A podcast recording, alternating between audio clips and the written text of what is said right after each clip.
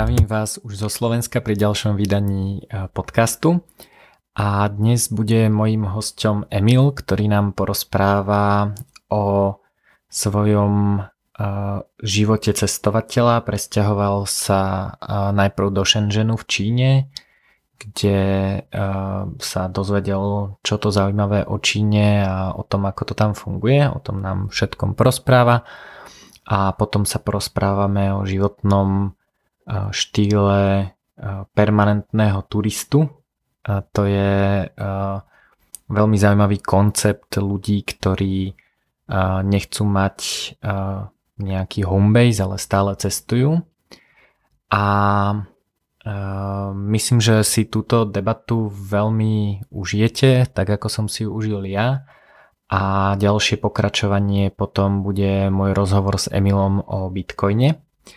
A ešte by som vám chcel dať do pozornosti to, že e, som sa rozhodol niektoré témy, ktorým sa venujem a o ktoré sa zaujímam, začať e, nejako intenzívnejšie diskutovať aj na Facebooku a vytvoril som viacero facebookových skupín a pozývam vás aj do nejakých už existujúcich.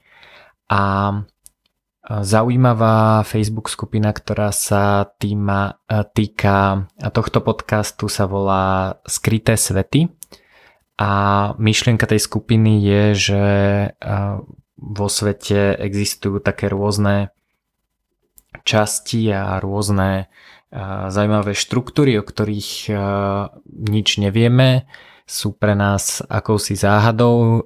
Jednou z mojich obľúbených je ekosystém apiek v Číne alebo v Koreji, kde to funguje úplne inak. V Číne je zablokovaný Facebook, takže tam majú nejaké vlastné sociálne siete, vlastné aplikácie a celkovo teda ma zaujíma zmýšľanie ľudí v iných častiach sveta a to, ako to funguje a je to od nás oddelené nejakou bariérou, či už bariérou vzdialenosti, jazykovou bariérou a tak ďalej. A veľmi rád sa do týchto svetov ponáram a budeme rád, keď budete zdieľať nejaké zaujímavé informácie a linky a odkaz na skupinu Skryté svety aj na nejaké ďalšie skupiny, ktoré som na Facebooku založil a nájdete pod týmto postom a teraz vás už pozývam a z rozhovo- a k rozhovoru s Emilom. Ahoj Juraj, ďakujem Ahoj. za pozvanie. Som veľmi rád, že si pozvanie prijal a, a moja prvá otázka je, že prečo si sa rozhodol odísť do Shenzhenu, teraz teda tam, tam už nie si, mhm. ale, ale kedy si si sa rozhodol vyraziť do Shenzhenu, ako si si to vybral a, a prečo, prečo si tam vôbec išiel a čo si tam robil? V mojom prípade tých faktorov, prečo som sa rozhodol ísť žiť do, do Číny bolo viac. Niektoré boli osobné a niektoré boli profesionálne. Z tých profesionálnych to bolo, že keď som bol ešte mladší, uh, chcel som založiť nejaký biznis alebo startup a spolu s môjim partnerom sme zistili, že na Slovensku a v Čechách to bolo pomerne ťažké. Konkrétne pri podnikaní v Čechách alebo na Slovensku je to tak, že človek na to, aby rozvíjal svoju firmu, musí venovať pomerne veľké množstvo úsilia na to, aby naštudoval a pochopil všetky možné byrokratické zákony a obmedzenia. A tým pádom skončí tým, že veľkú časť svojho času, namiesto toho, aby sa fokusoval na svoj hlavný biznis, tak sa zaoberá tým, že venuje svoj čas na byrokratické úkony, čo nám pomerne nevyhovovalo. A preto sme sa rozhodli, alebo aj preto, že by bolo zaujímavé pozrieť sa na nejaký iný trh, rozvíjajúci sa, kde by to mohlo byť pomerne jednoduchšie, kde je viac aktivity a pozreli sme sa na, mapu sveta a vyšlo nám to tak, že Čína je momentálne, alebo v tej dobe, keď sme tam išli, jeden z najzaujímavejších trhov, kde je pomerne veľa príležitostí a nie je až tak veľmi dobre preskúmaný. Takže sme sa rozhodli, že teda vyražíme do Číny a urobili sme si nejaký ranking pre rôzne možné destinácie, kam by sme mohli vyraziť. Do toho zoznamu sa dostalo asi 7 miest, Pamätám si, že tam bol Šanghaj, Hongkong, Singapur, Seoul, Tokio, možno Peking a Shenzhen v Číne. A nakoniec to dopadlo tak, že vyhral Shenzhen hlavne kvôli tomu, že cenová hladina a mesačné náklady na život tam boli niekoľkonásobne nižšie, ako napríklad v Singapúre alebo v Hongkongu. A zároveň, pretože to bolo v Číne a my sme naozaj chceli mať taký ten Chinese experience first hand. A tak sme sa rozhodli, že pôjdeme do Shenzhenu. Ako to tam vtedy vyzeralo? Shenzhen vtedy, keď sme prišli, už bol pomerne veľmi dobre rozvinutý. To znamená, že mal veľké biznis centrum, kupu mrakodrapov, dobrú infraštruktúru, boli tam také rezidenčné distrikty, kde žilo veľa cudzincov, myslím to západnej Európy alebo Ameriky. Ale pamätám si, ako jedna zo zaujímavostí bola, že v tej dobe akurát stávali prvé metro. Uh-huh. Bola to linka, ktorá mala asi 8 staníc. A v dnešnej dobe, čo je asi o 8 rokov neskôr, už ich majú polku postavených a polku naplánovaných, asi niekoľko stoviek kilometrov metra, 16 liniek, ktoré kompletne pokrývajú celú konglomeráciu. Takže rýchlosť výstavby v Číne a kon- konkrétne v Shenzhene je naozaj veľmi zaujímavá, hlavne v porovnaní s Európou. Jasné, ja, e, ja s, e, mám pocit, že väčšina e, ľudí na Slovensku má predstavu, že to je také veľké pole, kde sú továrne s vysokými komínmi jeden na druhom a tam pracujú malé deti za pásmy za jednotky hm. centov na deň alebo niečo také a ty tu hovoríš o linkách metra a mrakodrapoch, takže asi, asi je to vnímanie uh, trošku iné ako realita teda. Ono je to samozrejme tak, že Čína je obrovská krajina a máš tam kopu provincií a kopu miest. Tie najväčšie mesta, ktoré sa volajú Tier 1 cities, mm-hmm. tak tie majú úplne iný životný štandard, ktorý je podľa mňa bližší západnej civilizácii ako zvyšku Ázie. A je to samozrejme niečo úplne iné v tých ostatných výrobných provinciách. Takže záleží na tom, kde sa pohybuješ. Mhm. Mne sa páči, uh, ty si mi uh, kedysi ukázal uh, uh, takého youtubera, volá sa Serpentza, uh, linka bude uh, dole pod, pod, postka, pod podcastom a môžete si to pozrieť a to sú, on je Američan či Angličan? Američan. Ja si myslím, že je z Južnej Afriky. Z Južnej Afriky dokonca, dobre, no, hovorí uh, nejakou takou natívnou angličtinou a teda žije v Shenzhene a nejakým spôsobom ukazuje, ako, ako funguje ten život v Číne. Mne sa napríklad som videl video, ako testujú nejakú lokálnu bike sharing platformu, ktorá funguje oveľa lepšie ako tie, čo som videl tu. A, takže je to taký celkom zaujímavý reality check, že, že tá Čína si funguje aj vyzerá trochu inak boli tam zábery z, zo Šanghaja, čo som pozeral, že to teda vyzerá pomaly lepšie ako New York, takže, takže je to celkom zaujímavé. A, a taká tá ďalšia, ďalšia vec, ktorej sa odlišuje možno vnímanie ľudí s realitou je to, že teda oficiálne je, tam vládne komunistická strana a mal by tam byť teda taký štandardný komunizmus a ty hovoríš, že sa tam podniká lepšie ako u nás.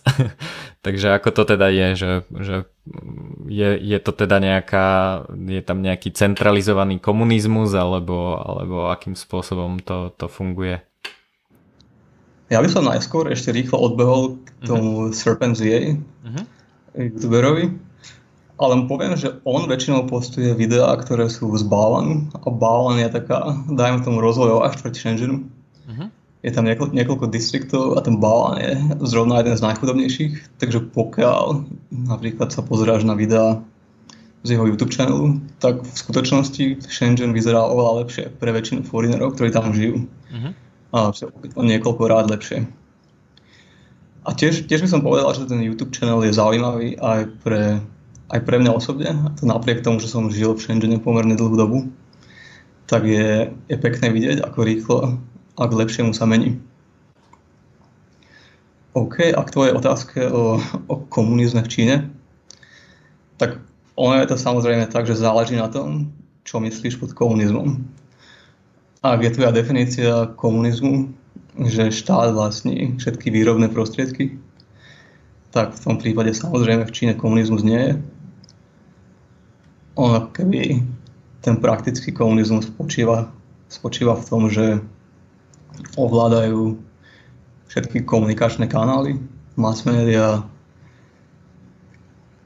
no, ich digitálne elektronické komunikačné platformy a tak ďalej a používajú ho na to, aby sa šíril nejaký ten ich approved governmental narrative uh-huh.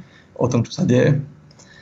Ale čo sa týka ekonomických aktivít, tak si myslím, že jednoznačne, jednoznačne Čína je oveľa slobodnejšia ako Slovensko napríklad.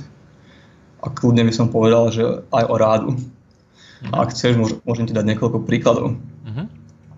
Predstav si, že by si si napríklad na Slovensku chcel otvoriť stánok so zeleninou a len tak by si niekde napochodoval na ulicu a jedného dňa by si si bez hociakých povolení a byrokratických obštrukcií postavil pouličný zelovod a začala by si predávať. Ako dlho myslíš, že by si na Slovensku vydržal s takýmto biznis plánom? Asi by to nebolo veľmi dobré. Asi, asi nie dlho, no. V Číne je to tak, že by si bol jeden z ďalších tisíc tankárov, ktorí takisto vôbec nič neriešia a štát sa do nich vôbec nestará. To sú ale také tie malé biznisy. Dajme tomu, ale že by si chcel založiť niečo väčšie, uh-huh. tak si predstav, že by si išiel na jednu z najväčších metrostaníc v meste, kde je obrovský retailový priestor. Takže dajme tomu nejaký ekvivalent v Bratislave, neviem, Aupark. A predstav si, že by si len tak napochodoval ako súkromná fyzická osoba k majiteľovi nejakej predajne, ktorý by ju prenajímal. A povedal by si mu, OK, rád by som si prenajal túto predajňu na 5 mesiacov a dal by si mu cash do ruky a on by ti dal kľúče a na druhý deň by si si tam otvoril svoju predajňu, takisto bez hociakých licencií, poplatkov byrokratických vybavovaček a začal by si tam niečo predávať. Tiež ako dlho si myslíš, že by si na Slovensku s takýmto prístupom vydržal? Asi nie veľmi dlho. V Číne je to tak, že nie, nie len, že vydržíš, ale aj keď sa dejú nejaké komplikácie so štátnymi úradníkmi, tak tie sa dajú pomerne veľmi ľahko a rýchlo vyriešiť nejakou obáločkou.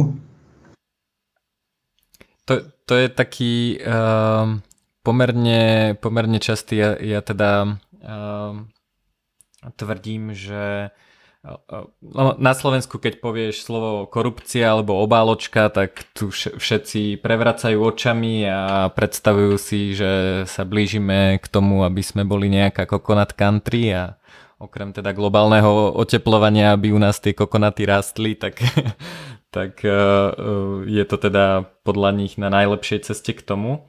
A toto je veľmi zaujímavé, že e, ja si myslím, že, že korupcia môže v mnohých prípadoch spôsobiť to, že, že niečo, čo by nebolo možné sa dá nejakým spôsobom vybaviť, stojí to nejaké náklady, čím je to bežnejšie, tak tým fixnejšie sú ceny, takže to nie je o tom, že kto koho pozná, ale proste je jasné, že niečo, niečo sa dá vybaviť za nejakú sumu. A veľmi pekný príklad tohto je Taliansko, ktoré by podľa mňa, podľa všetkých ukazovateľov vôbec nemalo fungovať. Je tam toľko isto regulácií ako napríklad v UK alebo, alebo v iných uh, civilizovaných krajinách.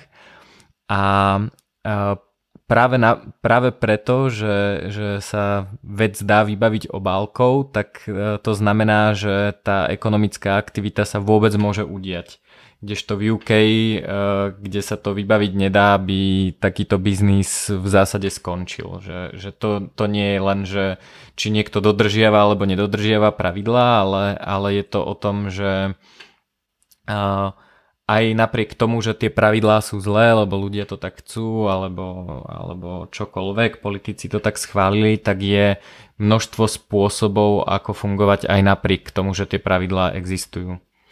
A Čiže z tohto pohľadu vlastne je dosť uh, dôležité, uh, že v Číne je uh, to to riadenie štátu alebo, alebo tá, tá mocenská štruktúra dosť decentralizovaná. Hej? Lebo keď uh, je možné dať niekomu uh, obálku, tak to znamená, že uh, že existuje nejaká veľmi nízka inštancia a, a vyššie sa mm-hmm. ten problém v zásade nedostane. Hej, ja by som najskôr povedal, že čo sa týka toho biznisu a korupcie, tak z pohľadu podnikateľa o tom môžeš uvažovať jednoducho ako o hociakom inom náklade. To znamená takisto v Európe alebo v Číne máš nejaké náklady na to, aby si založil biznis. Uh-huh. A v Číne sú jednoducho lacnejšie a priamočiarejšie, kdežto v Európe máš kopu vybavovačiek, ktoré nevieš presne koľko času a energie a nákladov ťa budú stať, ale aj tak ich musíš investovať. A samozrejme, že pre spoločnosť je to lepšie, pretože kopu biznisov, ktoré v Európe nikdy nemôžu vzniknúť, tak v Číne vznikajú ako huby po daždi a potom samozrejme kopu tvojich potrieb je uspokojených oveľa lepšie a v pestrejšom spektre ako v Európe. A čo sa týka decentralizácie čínskeho governmentu, to je zaujímavá téma. Ja si v skutočnosti myslím, že nikto naozaj nevie, ako ten government funguje na najvyššej úrovni. Ako zdá sa, že sú tam všelijaké mocenské štruktúry, ktoré majú rôzne politické záujmy a snažia sa navzájom naťahovať. Uh-huh. Ale samozrejme, že Čína je obrovská krajina, kde je miliarda ľudí, ešte v každej provincii a v každom veľkom meste je nejaký lokálny government a lokálna mocenská štruktúra, ktorá má svoje vlastné politické záujmy. A myslím si, že aj ten centrálny government ich, ich musí do určitej miery rešpektovať a nejak s nimi vyjednávať. Takže neviem, či to v skutočnosti funguje tak, že je tam naozaj nejaká jedna veľká čínska komunistická strana, ktorá úplne všetko riadi. Ono je to určite komplikovanejšie pod povrchom. Uh-huh. Uh, ďalšia zaujímavá vec, ktorá, uh, ktorú som zaregistroval, počúval som teraz uh, prednášku Petra Diamandisa na konferencii um, A360, uh, ktorá bola pred mesiacom a Peter Diamandis vlastne hovorí, že, že súkromie alebo teda privacy je jednak novodobý koncept, že ochrana súkromia je niečo, čo je, čo je pomerne nové a je to, je to dokonca platný koncept len v nejakej veľmi malej časti sveta. A to, prečo to vôbec rieši, je, že on sa samozrejme venuje exponenciálnemu rozvoju a novým technológiám a hovorí, že napríklad um, to, že um, budú vznikať rôzne senzory a, a že budú o nás zbierať rôzne zdravotné dáta a tak ďalej, bude mať taký taký veľký pozitívny efekt na náš život, že nikoho ani nenapadne sa zaujímať o to, že kam tie dáta idú a že kto má dáta o, ja neviem, o mojom EKG, ktoré sa mi bude zbierať 24-7 alebo, alebo aké dróny lietajú nad mojou hlavou. Ja teda sa venujem uh, IT security, takže tento koncept je pre mňa uh, uh, úplne strašidelný, ale povedal takú zaujímavú vec, že že bol v Číne a tam absolútne nechápali koncept nejakej ochrany súkromia, že pre nich e, to bolo, to bolo niečo úplne cudzie, že oni vlastne ani necítili nejakú potrebu toho, že, že chrániť nejaké svoje informácie alebo niečo podobné.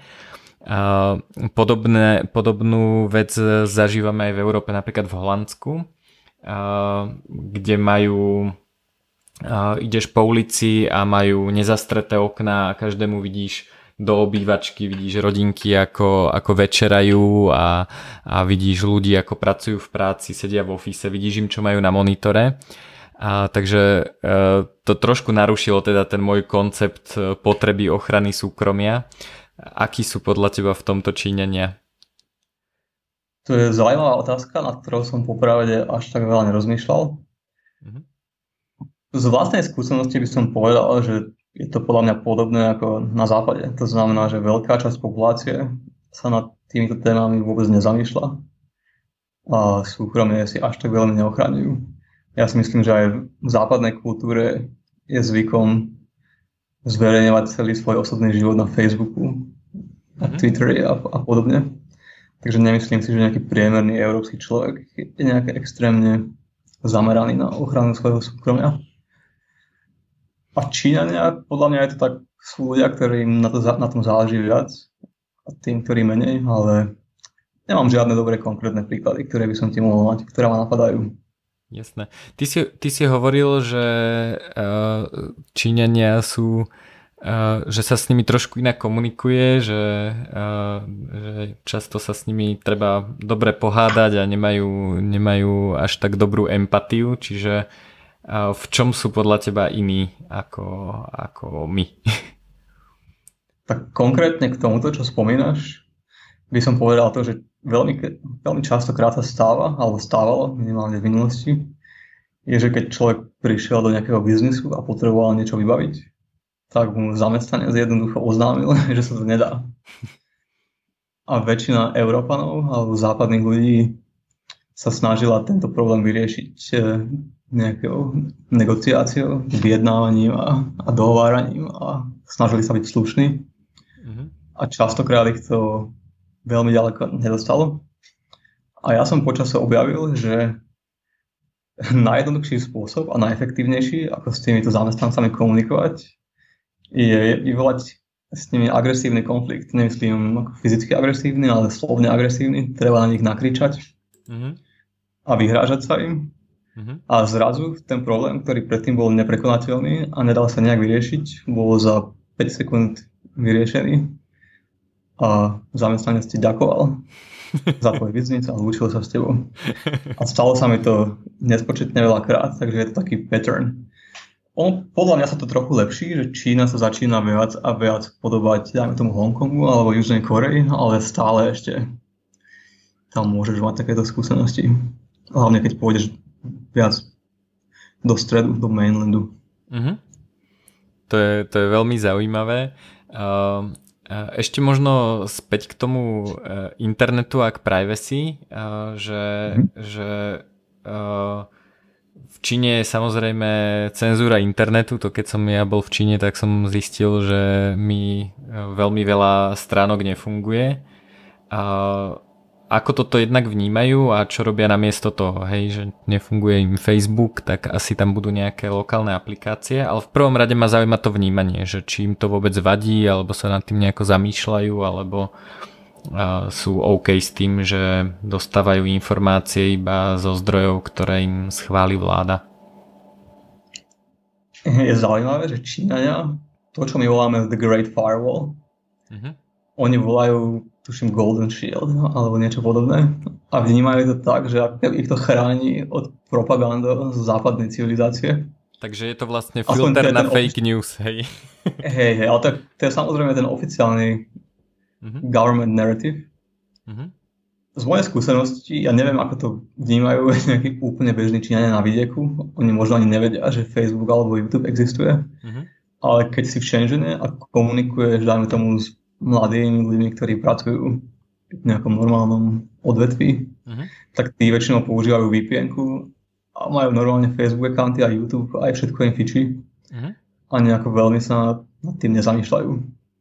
Oni Číňania sú zaujímavo veľmi pragmatickí. Napríklad pre nich koncept demokracie je úplne šialený a argumentujú tak, že preto nie je možné, aby si dala rozhodovaciu moc väčšine ľudí, ktorí žijú na vidieku a tak nemajú inteligenciu, vzdelanie ani informácie na to, aby mohli robiť nejaké kompetentné rozhodnutia o tom, ako koho dosadzovať na tie posty, ktoré riadia celú krajinu.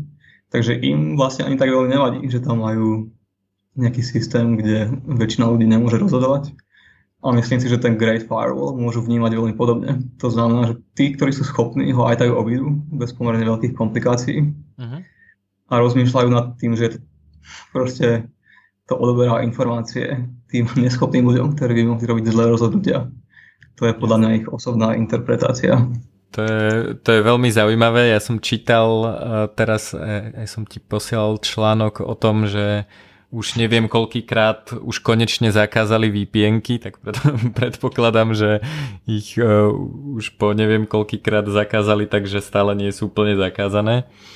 Uh, tak to, to ma akurát pobavilo, lebo teraz sa vlastne deje nejaká zase mocenská výmena, nie sú nejaké interné voľby alebo niečo také, ak som to mm-hmm. správne pochopil. Takže sú tie VPNky zakázané teda oficiálne? Tá oficiálna čínska politika, nielen voči VPN-kám, ale tak všeobecne k takým technológiám, ktoré teoreticky ako podkopávajú alebo môžu podkopávať silu režimu, je, že oni ich oficiálne nezakážu, uh-huh. ale snažia sa ich všelijakým možným spôsobom spomaliť a zbrzdiť, aby ako keby robili negatívny marketing.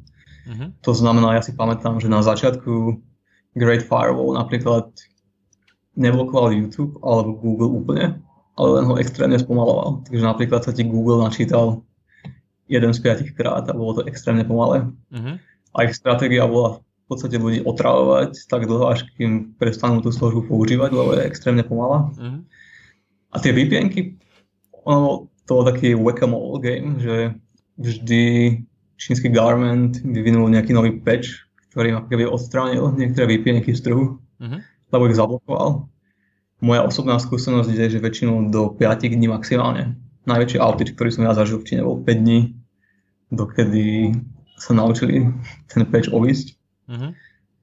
A momentálne sa zdá, že vydali nejaké, nejaké vyhlásenie, ktoré podľa mňa ale nerobí tie VPNky, neblokuje ich, akurát povedali, že oficiálne nemôžu byť zaregistrované ako biznis v Číne alebo niečo podobné, čo je úplne mhm. nezmyselné vyhlásenie, lebo tie VPNky vôbec v Číne nejak, ako firmy neexistujú. Takže je to zase len nejaké, nejaký marketingový ťah, ktorý nemá žiadny efekt podľa mňa na, uh-huh. na ten systém. A to, čo mňa fascinuje, e, je, že v Číne vlastne existuje úplne iný ekosystém aplikácií, že tam po, používajú iný vyhľadávač ako Google, majú tam nejaké vlastné sociálne siete, WeChat a používa sa to na všetko možné na platby. A ako fungujú tieto, tieto aplikácie alebo a v čom je to iné? Toto je taký pomerne zaujímavý case study, že čo sa stane, ak úplne odrežeš kus internetu od zvyšku sveta a necháš ho zmutovať na pomerne veľkom trhu, je až miliarda ľudí. A Číňania, oni čo urobili, že samozrejme okupírovali všetky veľké platformy ako YouTube, Google, Gmail, Facebook a tak ďalej, Twitter a nahradili ich nejakými ako vlastnými lokálnymi klonmi s tým, že tam urobili nejaké, nejaké modifikácie. Uh-huh. A jeden, jeden z tých najúspešnejších je, je WeChat, ktorý si spomínal. A WeChat ten začínal ako taký obyčajný messenger, ono to v podstate bolo niečo podobné ako WhatsApp, ale ne, neviem, čo sa používa v Európe momentálne. Uh-huh. Takže jediné, čo si na to mohol robiť, bolo posielať nejaké správy. Ale postupom času sa to stalo tak populárne, že mali z toho obrovský cashflow a obrovskú platformu a začali, premenili to messaging platformy na nejaký v podstate open source platform systém, kde ľudia môžu vyvíjať svoje vlastné addony a aplikácie, ktoré môžu uploadovať. Takže momentálne je to ako keby taký App Store, alebo veľmi zaujímavý klon, ktorý podľa mňa nemá ako v západnej civilizácii vôbec neexistuje žiadny podobný systém. Uh-huh. Je to taký App Store skombinovaný s Facebookom. Uh-huh. Čiže ľudia tam môžu četovať, môžu platiť, asi zdieľať. Môžeš si bukovať hotely a letenky, Fakt? môžeš si objednávať jedlo. Wow. môžeš robiť čokoľvek. A pre nás je podľa mňa veľmi zaujímavý ten payment systém, ktorý tam majú naintegrovaný, uh-huh. ktorý v podstate umožňuje komukoľvek si otvoriť WeChatovú peňaženku, ktorú pokiaľ chceš robiť nejaké väčšie transakcie, musíš nalinkovať na svoj čínsky bankový účet cez ktorý v podstate si môžeš posielať inštantné, pomerne veľmi zaujímavé čiastky podstate zadarmo. Uh-huh. Platíš len za to, keď si tie peniaze vyťahneš na tvoj bankový účet a platíš tam nejaké minimálne, nejaké veľmi smiešné poplatky v centoch. A ja si myslím, že momentálne sa veľmi veľa finančnej aktivity pomaly presúva z bankového sektoru na WeChat. Uh-huh. A čiže tým sa dá platiť aj v obchode, alebo platíš len, len ľuďom? Uh-huh, alebo... Dá. Aha, wow. Áno, oni dokonca to majú naintegrované aj v potravinách, vedia si tam generovať nejaký, nejaké WeChat čiarové kódy. Uh-huh. QR kódy, ktoré naskenuješ tou apkou a oni ti keby vykalkulujú cenu tej faktúry a potom na jeden klik zaplatíš rovno z telefónu. Takže ako v mnohých, v mnohých aspektoch sú Číňania ďaleko pred západnou civilizáciou. Mm-hmm. Takže toto vlastne v, ako z pohľadu user experience v obchode funguje tak ako Bitcoin, hej? že naskenujem QR kód a mm-hmm. stlačím OK. Mm-hmm. To je zaujímavé, to som nevedel. Presne tak. Podľa mňa je celkom možné, že oni sa nejakým spôsobom aj Bitcoinom inšpirovali. Mm-hmm. To je teda nejaká nová, nová fičúrka, hej? Bitcoin. Tento WeChat Pay nie, nie je úplne nový už niekoľko rokov na tom trhu je, ale podľa mňa ho stále zlepšujú a musím povedať, že ja keď som odchádzal z Číny, tak až, až tak moc sa nepoužíval. Uh-huh. Ale momentálne je to tak, že ho tam používa skoro každý. Jasné. Veľmi zaujímavé. No tak teraz prejdeme k tomu odídeniu z Číny, um, uh-huh. že uh, Neviem, či teda vedomé uh, robíš perpetual travelera, uh, alebo, alebo je to len teda to, že si sa rozhodol, že, že sa niekam presunieš, lebo ťa to tam už nebavilo. Ale mňa zaujalo, mne pripomenul ten tvoj uh, životný štýl, uh, koncept teda perpetual traveler, ako by som to preložil do slovenčiny. Uh, permanentný per, cestovateľ. Permanentný cestovateľ. Um, Poviem teda takú uh, čítankovú definíciu. Je to teda uh, taký nápad, že niekto, alebo teda tak, taká myšlienka, že keď si človek svoj životný štýl nastaví tak, že vlastne je stále turistom alebo cestovateľom, a nemá teda nejaký stály trvalý pobyt, nem, uh, žije v rôznych krajinách, rôznym spôsobom si teda v rôznych krajinách si možno ukladá majetok, v iných krajinách podniká a tak ďalej a táto myšlienka je teda postavená na tom, že keď ľudia takto žijú, tak si môžu do veľkej miery zvýšiť svoju osobnú slobodu. A zároveň je to teda asi taký dobrý shopping na, na krajiny z toho pohľadu, že môžeš si tú krajinu voliť podľa toho, čo ti vyhovuje. Hej, že napríklad, mm-hmm. ja neviem, keď niekto čaká dieťa, uh, tak je dobré asi ísť do krajiny, kde majú veľmi dobrý healthcare, keby sa niečo náhodou stalo, tak aby bol v nejakej uh, rozumnejšej nemocnici, keď uh, chce študovať, tak je dobré ísť tam, kde je dobrá škola alebo nejaké, nejaké miesto, kde sa môže niečo naučiť keď funguje tak ako veľa ľudí cez internet, taký to sa volá teraz, že digitálny nomád, že proste robím cez internet, mám svoj online biznis, tak je dobré si vybrať krajinu, kde je príjemne, vyhovuje mi počasie a mám tam nízke životné náklady. Takže to je taká, taká základná myšlienka. A je to teda spojené aj s daňovým systémom, pretože človek by mal aspoň teda pre Európanov platiť to, že, že ich príjem, teda dan z príjmu platia tam, kde trávia viac ako pol roka času, alebo tam majú trvalý pobyt, ale keď niekto nemá trvalý pobyt a nikde nie je viac ako pol roka času, tak by v zásade nemal tie dane platiť nikde. Takže to je teda myšlienka a teraz, že či ty to, toto robíš vedome, alebo sa ti len páči cestovať, alebo um, akým spôsobom sa na to pozeráš? V mojom, v mojom prípade to určite nebol vedomý začiatok, ale skôr sa to tak organicky vyvinulo. Ja keď som začínal v Číne, tak som tam bol na turistických vízach a tie sa vždy menili podľa nálady čínskeho governmentu. Takže niekedy, dajme tomu, dali 6-mesačné s tým, že si mohol zostať dlhšie. Niekedy sa rozhodli, že musíš odísť každý mesiac, ísť prekročiť hranice. Uh-huh. A, a to ťa akoby vždy vyženie niekam cestovať. Uh-huh. A postupom, postupom času sa dostaneš do, do rôznych krajín. Nie, nie ani tak kvôli tomu, že by si to mal naplánované, ale viac menej z donútenia. Alebo kvôli tomu, že je to jediné možné riešenie. Uh-huh. Toto, sa, to, že... toto sa teda volá vízaran, hej, pre tých, pre mm-hmm. tých čo nevedia, že, že končia mi víza a musím opustiť krajinu uh, preto, lebo, lebo tam nemôžem legálne ostať, ale, ale veľa ľudí to teda robí tak, že odídu na víkend do inej krajiny, čo teraz v v čase low-costových leteniek je úplne super, lebo si spravia niekde mm-hmm. dovolenku pri pláži, ak teda pláž nemajú za domom, alebo idú niekde nakupovať a potom sa vrátia a požiadajú o nové víza. Hej, to tak, ako hovoríš, tu v Ázii je pomerne veľké množstvo foreinerov, ktorí žijú len na turistické víza. To znamená, že pricestujú do krajiny, napríklad do Japonska, a kde dostaneš pečiatku do pasu, ktorá ti umožňuje zostať tam 3 mesiace a po troch mesiacoch musíš ísť prekročiť hranice.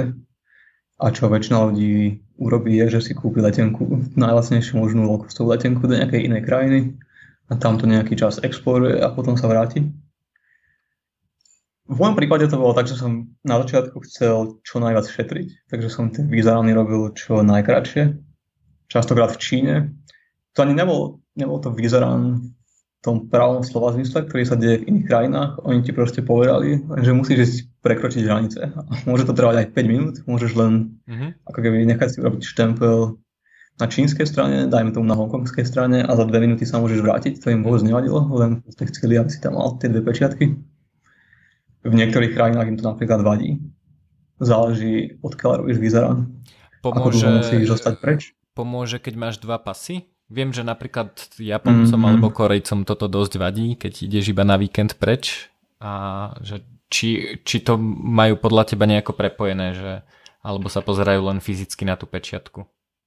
Uh, v Koreji a v Japonsku by som to asi neskúšal, pretože podľa mňa ten systém, no, oni ti čekujú tvoje otlačky prstov, keď, Aha, jasne. keď prekročíš hranice Takže v Kóri a Japonsku si myslím, že je pomerne veľká šanca, že to čekujú s databázou otlačkou, ale v iných krajinách, nejaké Thajsko alebo Malézia, to podľa mňa nerobia. Takže tu ti dva pasy skôr pomôžu podľa mňa, ale nemám na to žiadne konkrétne informácie, ani som to zatiaľ nezisťoval. Ale nemal si s tým ty... teda problém ty osobne? Um, poznám ľudí, ktorí mali nejaký problém, keď robili veľmi krátky vizerán v niektorých krajinách, napríklad v Malézii. Uh-huh boli nejakí ľudia, nejakí švajčiari, ktorí robili výzerán do Singapuru, takže odleteli ráno a vrátili sa večer a mali s tým nejaký problém. Uh-huh. Ale pokiaľ, pokiaľ ti nevadí zostať v nejakej inej krajine na niekoľko týždňov, tak som zatiaľ nepočul, že by niekto mal nejaký veľký problém. Uh-huh. Tak, takže v mojom prípade to začínalo tak, že to bola nutnosť a momentálne je to tak, že je to skôr ako môj, môj koniček alebo, alebo záľuba, pretože rád preskúmavam nové destinácie. Takže vždy ten výzerán využívam ako možnosť ísť na nejaký dlhší trip do krajiny, v ktorej som ešte nebol. Uh-huh. A je to, je, to pomerne dobrá príležitosť, ako si naplánovať nejaký trip. Jasné. No ale potom vlastne v tej krajine, uh, kde bývaš, na tie turistické víza nemôžeš nič vlastniť a tak ďalej. Čiže na toto musíš byť tiež nejakým spôsobom pripravený, že nemať tam... Záleží, záleží asi na to, do ktorej krajiny ideš, takže keď si viac nejaké coconut country eh, na juhu, tak tam ako foreigner budeš mať väčšie problémy vlastniť nejaké asety a je to pomerne asi aj o dosť rizikovejšie. Uh-huh. Ale keď si v nejakej civilizovanejšej krajine, napríklad v Hongkongu alebo na Tajvane, v Japonsku, tak tam si myslím, že kľudne môžeš vlastniť aj real estate, aj nejaké iné asety, aj ako turist, na turistické víza. A nikto to veľmi nerieši. Od, otázka je samozrejme, že keby si chcel niekde pracovať oficiálne pre nejaký komerčný subjekt, tak samozrejme potrebuješ pracovné víza.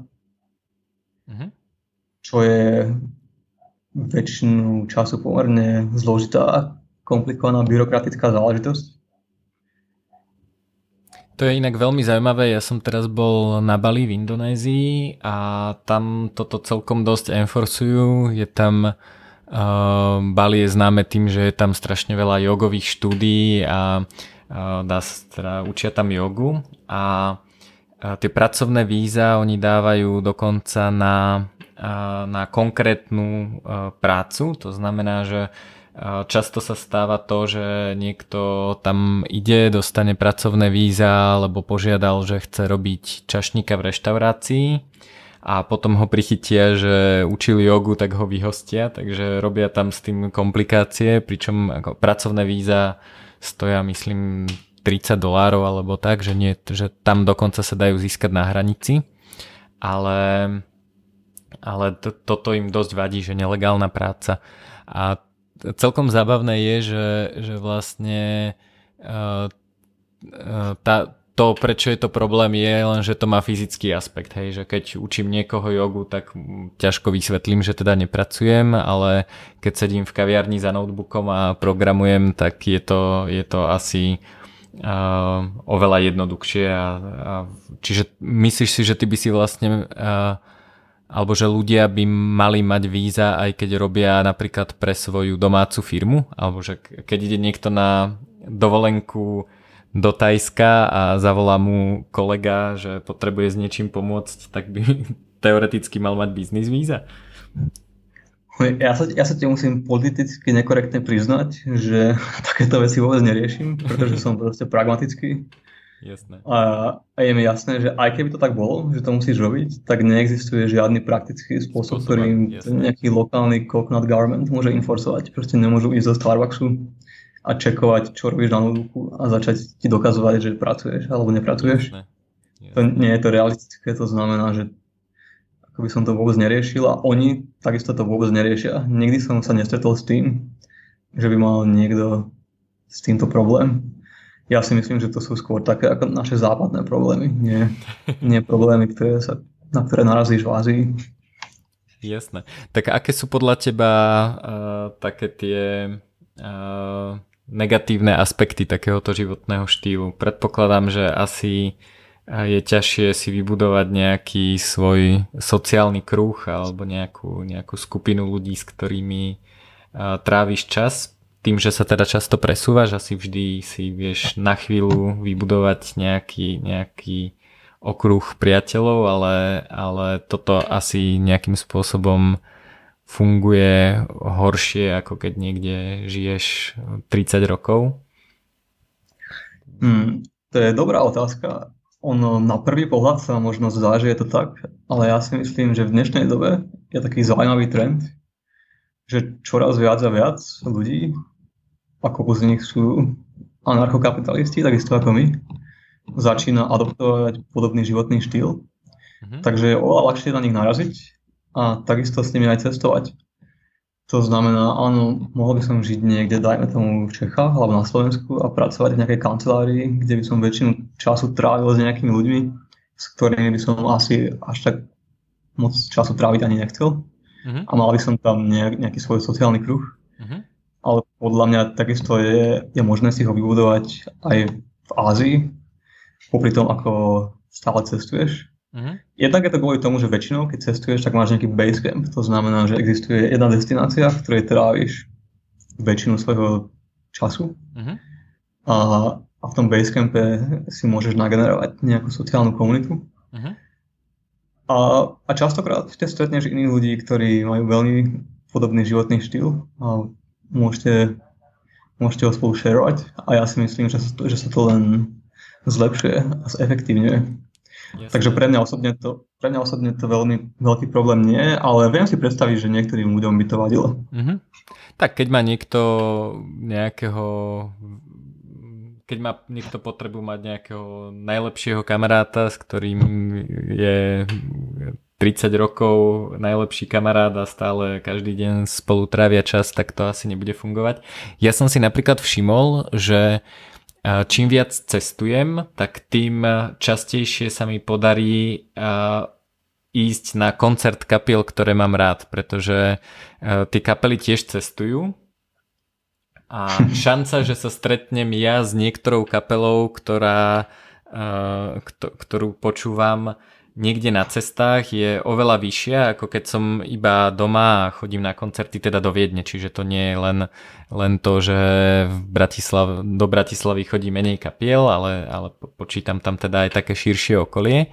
A zistil som, že, že keď naozaj chcem ísť na koncert, tak e, keď e, idem už len do Londýna alebo do Amsterdamu alebo tak, a, tak je obrovská šanca, že, že tam je zrovna, zrovna na túr kapela, ktorú, ktorú chcem vidieť. A, a je to aj preto, že keď a, cestujem, tak, tak môžem vlastne, keď je, keď je nejaká kapela na, na tej túr, tak, uh, uh, tak je šanca, že ju stretnem aj počas tej mojej cesty. uh, v niektorej krajine. Že oni sa hýbu, ja sa hýbem a tým pádom sa, mm-hmm. sa toto zvyšuje. Čiže s tými kamarátmi je to teda podobné, že že keď máš kamarátov, ktorí takto žijú a majú a, a chceš sa s nimi stretnúť, tak jednak si to asi viete dobre naplánovať, že si spravíte výzerán do rovnakej krajiny alebo niečo podobné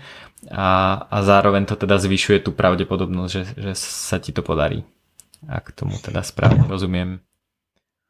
Je to tak, je to zaujímavé, ja som nad týmto konkrétne ešte nerozmýšľal. V mhm. Ázii podľa mňa by si mal s tým celkom problém, lebo sem asi západné kapely až tak moc nechodia. Hlavne... Tam je problém, áno, to, to som si všimol. Ale je to viac menej tak ty si akoby môžeš vyhľadávať ľudí, ktorí majú podobné hodnoty a chcú žiť podobným spôsobom. A potom je oveľa jednoduchšie spolu robiť nejaké plány alebo sa niekde stretávať, alebo proste aj basecampovať v tom istom meste. Uh-huh.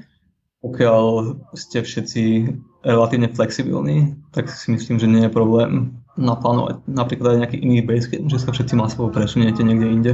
Uh-huh. Ináč k týmto basecampom ja by som povedal, že aj vyzeranom všeobecne je, že v Ázii je všetko otázka peňazí. To znamená záležitosti na to, aký máš rozpočet, buď robíš výzarany, alebo si jednoducho zaplať, zaplatíš nejaký investor visa. Uh-huh.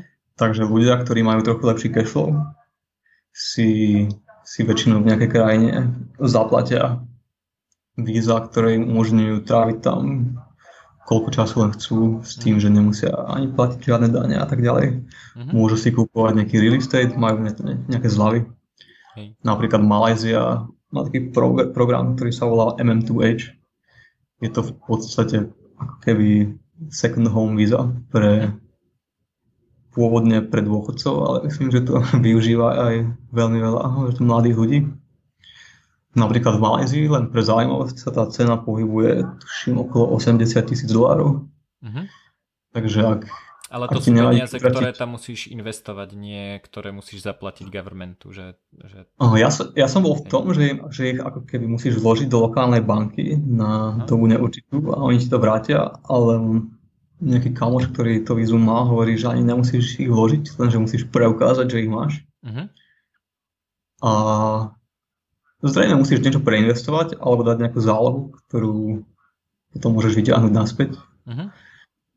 A každopádne takéto programy bežia aj v iných azijských krajinách, takže naozaj záleží na tom, aký máš budget. Áno, ja... Vyzerany nie sú, nie sú nutné. Hej, ja keď som cestoval, tak e, je veľmi veľa britských dôchodcov v Tajsku, videl som veľmi, veľmi veľa britských, uh, francúzských uh, dôchodcov v Laose, čiže uh, to, je, to je zase taký ten uh, princíp, že keď už mi uh, platí nejaký európsky štát nejaký dôchodok, tak uh, za ten dôchodok môže mať v Ázii oveľa vyššiu hodnotu, že že slovenský dôchodca je asi v Európe celkovo a na Slovensku dosť chudobný človek, aj keď ja to vnímam tak, že to je človek, ktorý dostane každý mesiac výplatu bez ohľadu na to, čo robí, takže z mhm. istého pohľadu nie je chudobný. Ale, ale keď sa presunie niekde na Filipíny, do Malajzie, do Tajska, do Laosu, a tak môže za ten svoj dôchodok mať oveľa lepší život. Čo je asi, Jednoznačne. asi koniec koncov a jeden z dôvodov, prečo si aj ty v Ázii. um, pre mňa konkrétne tento keby cashflow alebo cenový problém nebol až tak rozhodujúci. Uh-huh. Jednoznačne som, som rád, že existujú krajiny, kde môžeš šetriť, ak potrebuješ alebo aj nemusíš. Môžeš ísť do krajín ako Japonsko, alebo Hongkong, alebo Singapur, kde, kde jednoznačne tvoje náklady budú oveľa vyššie ako na Slovensku. Uh-huh. Takže naozaj to záleží na tvojich momentálnych preferenciách, či chceš viac investovať alebo viac spendovať a užívať si nejaký lepší životný štýl. Ale naspäť k tým dôchodkom je to určite pravda. Ty keď máš tvoj disponibilný income, keď si napríklad v Malajzii alebo v Thajsku je niekoľkonásobne vyšší ako, ako v Európe, To znamená, že ten, za ten cash si môžeš kúpiť oveľa lepší nájom, oveľa lepšie jedlo. Môžeš tráviť čas niekde v teplom prostredí, v slnečnom prímori. Uh-huh. A častokrát si tí dôchodcovia môžu zaplatiť niekoho, kto sa o nich stará, kto im chodí robiť nákupy a tak ďalej. To je služba, ktorú by si v Európe nikdy dovoliť nemohli. Takže je to naozaj tak, že v niektorých týchto azijských krajinách vidíš pomerne veľké populácie starých bielých ľudí, ktorí sem chodia na dôchodok. Uh-huh. A myslím si, že ten objem ľudí sa len bude zvyšovať čo, čo mi pripomína, že všetci sa e, boja imigrácie do Európy a ja vidím, že toto by mohlo spôsobiť takú malú migračnú vlnu do Ázie, že veľa, veľa ľudí e, si začína uvedomovať, že e, v Európe máme veľa super vecí, ale klesajú slobody, dane stúpajú.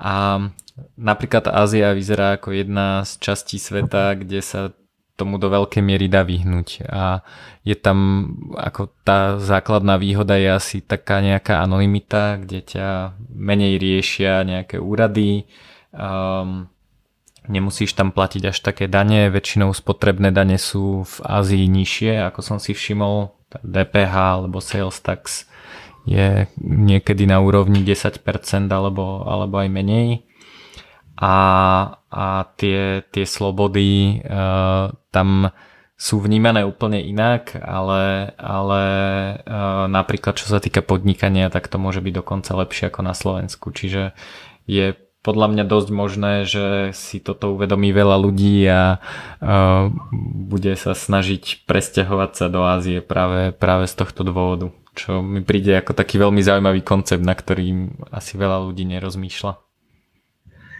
Teoreticky to možné je, ale ja osobne nie som až tak moc presvedčený, že to percento ľudí v západnej civilizácii, ktorým až tak vadí, dajme tomu vývoj, čo sa týka slobody alebo súkromia, že im to až tak prekáža. Ja si myslím, že oni sú veľmi radi, že majú nejaký svoj teplúčky job v korporácii a dostávajú svoju mesačnú výplatu a majú svoje sociálne európske istoty.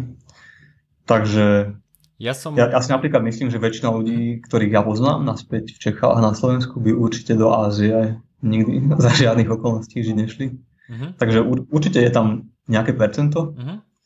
Populácie, pre ktoré by to bolo atraktívne, ale že by to bol nejaký veľký trend, to si nemyslím. Dúfam, že sa vám podcast e, a rozhovor s Emilom páčil a že ste sa dozvedeli niečo zaujímavé o Číne, čo ste doteraz nevedeli. A ešte raz vás pozývam na skupinu Skryté svety, kde sa o takýchto zaujímavých svetoch bavíme.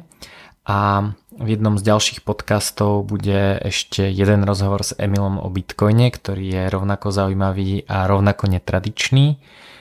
Samozrejme odporúčam sa pridať aj do slovenskej Bitcoin skupiny, ale ak aj neviete úplne, čo je to Bitcoin a nechápete, prečo by ste ho mali používať, tak určite si nenechajte ani toto ďalšie vydanie podcastu uísť. Nenechať uísť znamená to, že sa prihlásite na odber notifikácií o novom podcaste. To sa dá buď na mojom YouTube kanále, alebo keď sa prihlásite cez iTunes alebo akúkoľvek inú podcast aplikáciu k odberu a môžete to urobiť napríklad tak, že v podcast aplikácii dáte vyhľadávať moje meno a ďalším spôsobom je, že mi necháte vašu e-mailovú adresu a ja vám pošlem e-mail, keď bude nové vydanie podcastu. A budem rád, keď tento podcast budete zdieľať so svojimi kamarátmi a keď vyvolá nejaké zaujímavé diskusie medzi vami. A ďakujem pekne za pozornosť a teším sa pri, na ďalšie vydanie tohto podcastu a na akúkoľvek interakciu s vami. Majte sa pekne.